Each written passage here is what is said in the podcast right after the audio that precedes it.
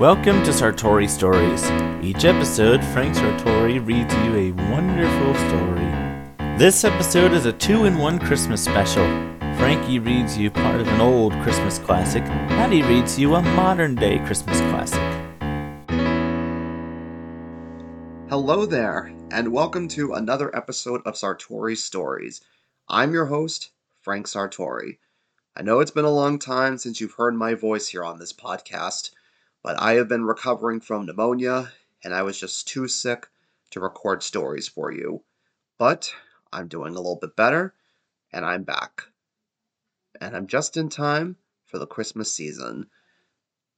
For today's podcast episode, I'm going to be reading you two holiday stories.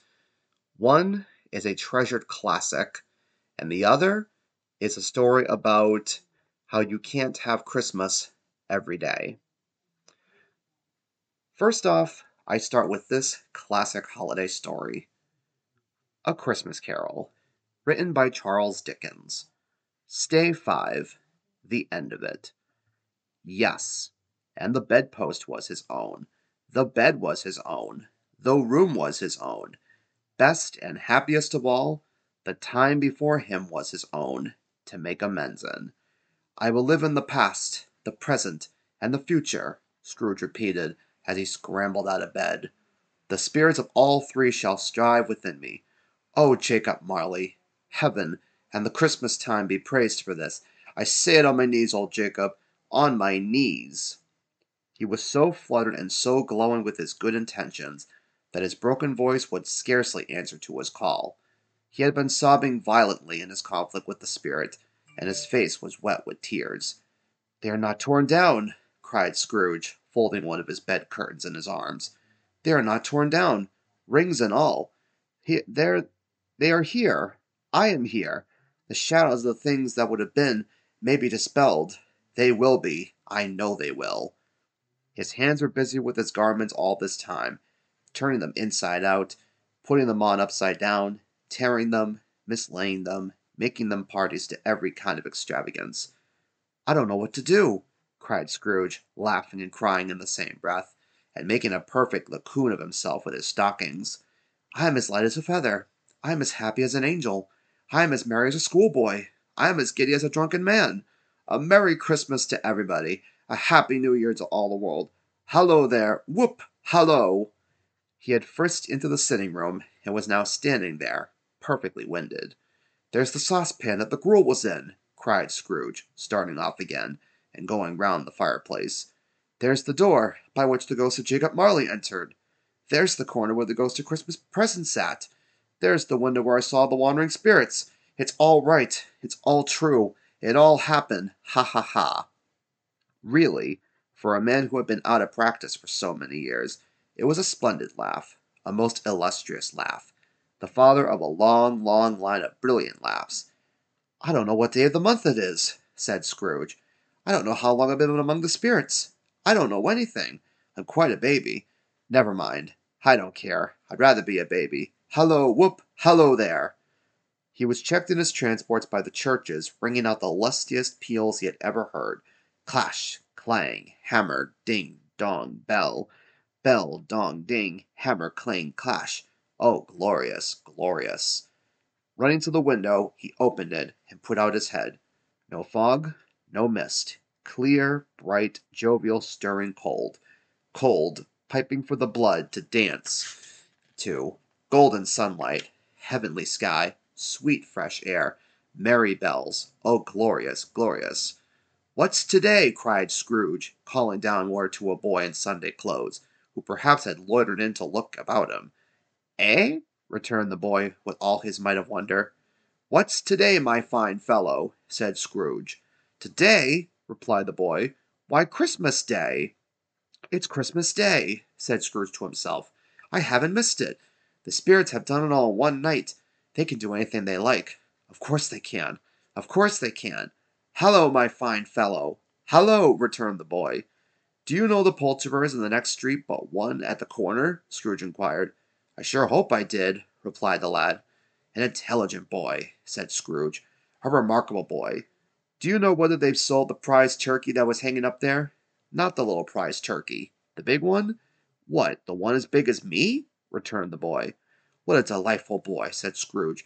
It's a pleasure to talk to him. Yes, my buck. It's hanging there now, replied the boy. It, is it? said Scrooge. Go and buy it. Walker! exclaimed the boy. No, no, said Scrooge. I am in earnest. Go and buy it, and tell him to bring it here, that I may give them the direction where to take it. Come back with the man, and I'll give you a shilling. Come back with him in less than five minutes, and I'll give you half a crown. The boy was off like a shot. He must have had a steady hand at a trigger who could have got a shot off half so fast. I'll send it to Bob Cratchit's, whispered Scrooge, rubbing his hands and splitting with a laugh. He shan't know who sends it. It's twice the size of Tiny Tim. Joe Miller never made such a joke at sending it to Bob's will be. The hand in which he wrote the address was not a steady one, but write it he did, somehow, and went downstairs to open the street door, ready for the coming of the poulterer's man. As he stood there, waiting his arrival, the knocker caught his eye. I shall love it, as long as I live, cried Scrooge, patting it with his hand. I scarcely ever looked at it before. What an honest expression it had in its face. It's a wonderful knocker. Here's the turkey. Hallo, whoop! How are you? Merry Christmas. It was a turkey. He never could have stood upon his legs, that bird. He would have snapped them short off in a minute, like sticks of sealing wax. Why, it's impossible to carry that to Camden Town, said Scrooge. You must have a cab. The chuckle with which he had said this, and the chuckle with which he paid for the turkey, and the chuckle with which he paid for the cab, and the chuckle with which he recompensed the boy, were only to be exceeded by the chuckle with which he sat down breathless in his chair again, and chuckled till he cried. Shaving was not an easy task, for his hand continued to shake very much, and shaving requires attention, even when you don't dance while you are at it. But if he had cut the end of his nose off, he would have put a piece of sticking plaister over it and been quite satisfied. He dressed himself all in his best, and at last got out into the streets, the people were by this time pouring forth as he had seen them with the Ghost of Christmas present, and walking with his hands behind him, Scrooge regarded every one with a delighted smile. He looked so irresistibly pleasant, in a word, that three or four good humored fellows said, Good morning, sir. A Merry Christmas to you. And Scrooge said often afterwards that of all the blithe sounds he had ever heard, those were the blithest in his ears. He had not gone far when coming on towards him he beheld the portly gentleman who had walked into his counting house the day before, and said, Scrooge and Marley's, I believe?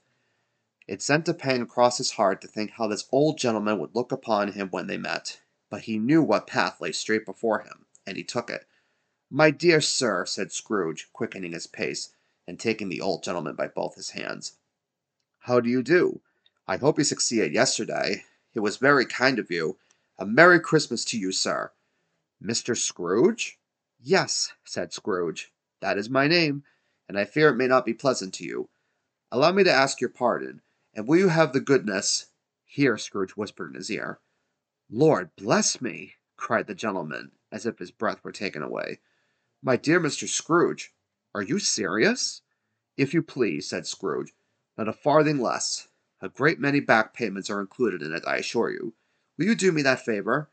My dear sir, said the other, shaking hands with him, I don't know what to say to such munifi Don't say anything, please, retorted Scrooge. Come and see me. Will you come and see me? I will, cried the old gentleman, and it was clear he meant to do it. Thank ye, said Scrooge. I am much obliged to you. I thank you fifty times. Bless you. He went to church and walked about the streets and watched the people hurrying to and fro, and patted children on the head, and questioned beggars, and looked down into the kitchens of houses, and up to the windows, and found that everything could yield him pleasure. He had never dreamed that any walk, that anything, could give him so much happiness. In the afternoon he turned his steps toward his nephew's house.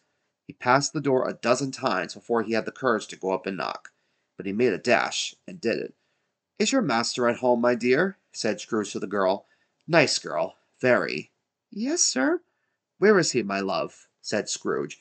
He's in the dining room, sir along with mistress. I'll show you upstairs, if you please. Thankee. He knows me, said Scrooge with his hand already on the dining room lock. I'll go in here, my dear. He turned it gently and sidled a space in, round the door. They were looking at the table, which was spread out in great array. for these young housekeepers are always nervous on such points and like to see that everything is right. Fred, said Scrooge. Dear heart alive, how his niece by marriage started. Scrooge had forgotten, for the moment, about her sitting in the corner with the footstool, or he wouldn't have done it, on any account. Why, bless my soul, cried Fred. Who's that? It's I, your Uncle Scrooge. I have come to dinner. Will you let me in, Fred? Let him in. It is a mercy he didn't shake his arm off. He was at home in five minutes. Nothing could be heartier. His niece looked just the same. So did Topper when he came in. So did the plump sister when she came in. So did every one when they came. Wonderful party, wonderful games, wonderful unanimity, wonderful happiness. But he was early at the office next morning. Oh, he was early there. If he could only be there first and catch Bob Cratchit coming late, that was the thing he had set his heart upon. And he did it. Yes, he did. The clock struck nine. No, Bob. A quarter past. No, Bob. He was full eighteen minutes and a half behind his time. Scrooge sat with his door wide open, that he might see him come into the tank. His hat was off before he opened the door, his comforter too. He was on his stool in a jiffy, driving away with his pen, as if he were trying to overtake nine o'clock. Hello, growled, Scrooge, in his accustomed voice as near as he could feign it. What do you mean by coming here at this time of day? I am very sorry, sir, said Bob. I am behind my time. You are? Repeated Scrooge. Yes, I think you are. Step this way, sir, if you please. It's only once a year, sir, pleaded Bob, apparently appearing from the tank. It shall not be repeated. I was making rather merry yesterday, sir. Now I'll tell you what, my friend, said Scrooge. I am not going to stand this sort of thing any longer. And therefore, he continued, leaping from his stool, and giving Bob such a dig in the waistcoat that he staggered back into the tank again, and therefore I'm about to raise your salary. Bob trembled, and got a little nearer to the ruler. He had a momentary idea of knocking Scrooge down with it, holding him, and calling to the people in the court for help and a straight waistcoat. A Merry Christmas, Bob, said Scrooge, with an earnestness that could not be mistaken, as he clapped him on the back. A merrier Christmas, Bob, my good fellow, that I have given you, for many a year. I'll raise your salary and endeavor to assist your struggling family, and we will discuss your affairs this very afternoon, over a Christmas bowl of smoking bishop, Bob. Make up the fires and buy another coal scuttle before you dot another I, Bob Cratchit. Scrooge was better than his word. He did it all, and infinitely more. And to Tiny Tim, who did not die, he was a second father. He became as good a friend, as good a master, and as good a man as the good old city knew, or any other good old city, town, or borough in the good old world. Some people laughed to see the alteration in him, but he let them laugh, and little heeded them, for he was wise enough to know that nothing ever happened on this globe for good, at which some people did not have their fill of laughter in the outset, and knowing that such as these would be blind anyway, he thought it quite as well that they should wrinkle up their eyes in grins as have the mal- malady in less attractive forms. His own heart laughed, and that was quite enough for him. He had no further intercourse with spirits, but lived upon the total abstinence principle, ever afterwards. And it was always said of him that he knew how to keep Christmas well, if any man alive possessed the knowledge. May that be truly said of us and all of us. And so, as Tiny Tim observed, God bless us, every one. Scrooge definitely learned how to appreciate Christmas and live in the past, the present, and the future. But would Ebenezer Scrooge want Christmas every day? That is another question. Which leads us into our second story about a fuzzy red monster who makes a wish about having Christmas every day. Is that a good idea? Let's find out. Elmo Saves Christmas, based on the television special by Christine Ferraro and Tony Geiss, illustrated by Tom Brannon. It was Christmas Eve on Sesame Street, and everyone was busy. Luis and Maria were shopping for presents. Snuffy was leaving to visit his granny in Cincinnati for Christmas Day, and Elmo was taking home cookies for Santa Claus. This year, Elmo was going to stay up to see Santa, no matter what. This year, Elmo will definitely see Santa Claus come down the chimney, said Elmo. Elmo won't fall asleep, not like last year. But Elmo soon fell asleep. He was snoring softly when suddenly a loud noise woke him up. It was Santa Claus and his smallest reindeer, Lightning. Get me out of here, yelled Santa from the chimney. Don't worry, Santa, said Elmo. Elmo will pull you out. And he tugged and he pulled on Santa's boot with all of his might until Santa came unstuck. Sonny boy, I could have been stuck in this chimney all night. Then what would have happened? asked Santa, dusting off his red suit. When you pulled me out of that chimney, son, you saved Christmas for kids all over the world, said Santa. So, I'm giving you a very special Christmas present. Oh, goody, goody. What is it, Santa? This magical snow globe. Why is it magical? asked Elmo. With the globe, you get three wishes, Santa explained. Three wishes? What a great Christmas this is turning out to be! exclaimed Elmo. Elmo's first wish was for a glass of water, because he was thirsty. He thought and thought what his second wish would be, until finally he decided. Elmo loves Christmas.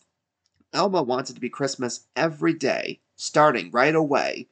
That's Elmo's second wish.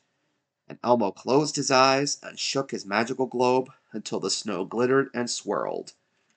Up at the North Pole, the elves had just finished making all the Christmas toys and were playing their vacations, when suddenly the toy machine started up. It's Christmas again, said one elf. But we just had Christmas, said another elf. What about my vacation? said a third. Meanwhile, back on Sesame Street, Elmo got his wish. The next day was Christmas again. That makes one, two Christmases, counted the Count. Great, said Big Bird. But I wonder when Snuffy will come home. Yay, said Elmo. Nobody has to work or go to school. Christmas again makes everyone happy. Speak for yourself, said Oscar. I hate Christmas. Bah humbug. Santa was beginning to feel like a grouch himself. He flew back to Sesame Street. Elmo, what have you done? he asked. Elmo wished to have Christmas every day. Yay! You can't have Christmas every day. Santa called to his littlest reindeer Lightning. Lightning, I want you to fly past the morning sunrise into the days after tomorrow, so Elmo can see what Christmas will be like next springtime, when it's warm, and next summer, when it's hot, and next winter at Christmas time, so Elmo can really see if he likes Christmas every day. And so Lightning carried Elmo out of snowy winter, flying faster than time. Elmo looked down and saw the world getting greener and greener until a puff of warm wind told them both it was next springtime. They landed on Sesame Street. Elmo had never seen Christmas in springtime before. Everyone on Sesame Street was still celebrating. There was no snow left, and there were flowers everywhere. One hundred twenty four, said the Count. I have counted one hundred twenty four Christmases, one after the other. Big Bird was starting to miss Snuffy, who had been away visiting his granny for all 124 straight days. Maria and Luis were so busy wrapping presents and cooking turkey that the fix it shop was still closed for Christmas. And the Easter Bunny, who was not known as the Christmas Bunny, was busy selling Christmas eggs. Elmo was still excited. Christmas in springtime is fun, he said to Lightning as he hopped back into the sled. Now Elmo wants to see Christmas in summer. This time, Elmo and Lightning flew to summer on Sesame Street, where it was the 4th of July. The Christmas fun was still continuing. Happy 4th of July and Merry Christmas, everyone! I have now counted 193 straight Christmases on Sesame Street, exclaimed the Count. When will it end? The fix it shop was still closed. Outside was a pile of broken toasters. Maria and Luis were still wrapping presents and eating turkey drumsticks. I wish Christmas would end so Snuffy could come home, Big Bird sniffled. Elmo couldn't believe it. Lightning, maybe Christmas every day doesn't make people as happy as Elmo thought. On their next flight, Lightning took Elmo ahead to the day when it really was Christmas. It's December 25th, said a very worn out Count. The day is Christmas number 365, and I am tired of counting them. What happened to Sesame Street? asked Elmo, looking around. Where are all the decorations? Why isn't anybody celebrating? I wish it would stop being Christmas so I could see Snuffy again, said Big Bird. I haven't seen him for a whole year. Luis and Maria were boarding up the fix it shop and closing it for good. Even Santa had decided it was time to retire. Elmo, I can't carry heavy bags of toys every night. I'm a senior citizen. Besides, nobody seems to care about Christmas anymore. Elmo couldn't believe his ears. Maybe Santa was right. Every day can't be Christmas. What will Elmo do? Then Elmo remembered he had one wish left. Elmo will wish that Christmas will be just like it used to be when it was only one day a year, he exclaimed. Everyone cheered. Elmo shook his magical snow globe to make his final wish, but he shook it too hard. The snow globe tumbled to the ground and broke. What do we do now, Lightning? Elmo has no more wishes left. Then suddenly, Elmo had an idea. Let's fly back in the sleigh back in time to when Elmo pulled Santa out of the chimney before Elmo wished for Christmas every day. And so Lightning took Elmo back, back through fall and summer and spring to the Christmas Eve when it all started, when Elmo pulled Santa out of the chimney. Only this time, Elmo asked Santa for a Moo Bunny toy instead of the magical snow globe. The Moo Bunny didn't have any wishes, but it was cuter and when Elmo and Santa went outside, they saw that Christmas on Sesame Street was the way it used to be, and Elmo had saved Christmas after all. You certainly cannot have Christmas every day of the year. That would be too much, wouldn't it? It sure would. But even when Christmas is over, you can still keep it in your heart, and you can still act like it's Christmas every day just by showing a little bit of kindness to everyone. A little kindness goes a long way. And by doing that, you can have Christmas every day of the year just by giving a little bit of yourself. I hope you enjoyed this episode of Sartori Stories, and I hope that you have the merriest Christmas of all from everyone here at the podcast. And if you don't celebrate Christmas, happy holidays to you. As my executive producer, Matt Bingel, said on our last episode, we have some great stories coming for you in the new year, in 2023. I hope you are excited for that, and I cannot wait to read you the next story. So until then, Merry Christmas, Happy Holidays, and Happy Reading.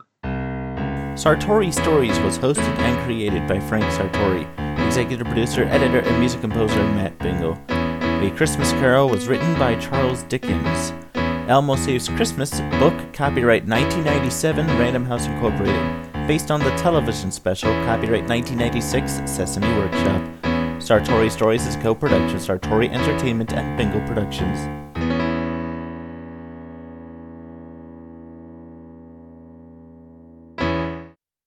Greetings, Matt Bingel speaking. Just wanted to take this time real quick and just wish everybody a very Merry Christmas and a Happy New Year. And thank you for your continued support.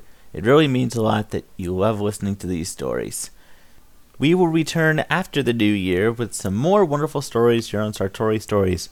Once again, thank you for your continued support. It really does mean a lot. So, from me and Frankie and everybody at Sartori Stories, Merry Christmas, Happy New Year, and Happy Holidays, and Happy Reading.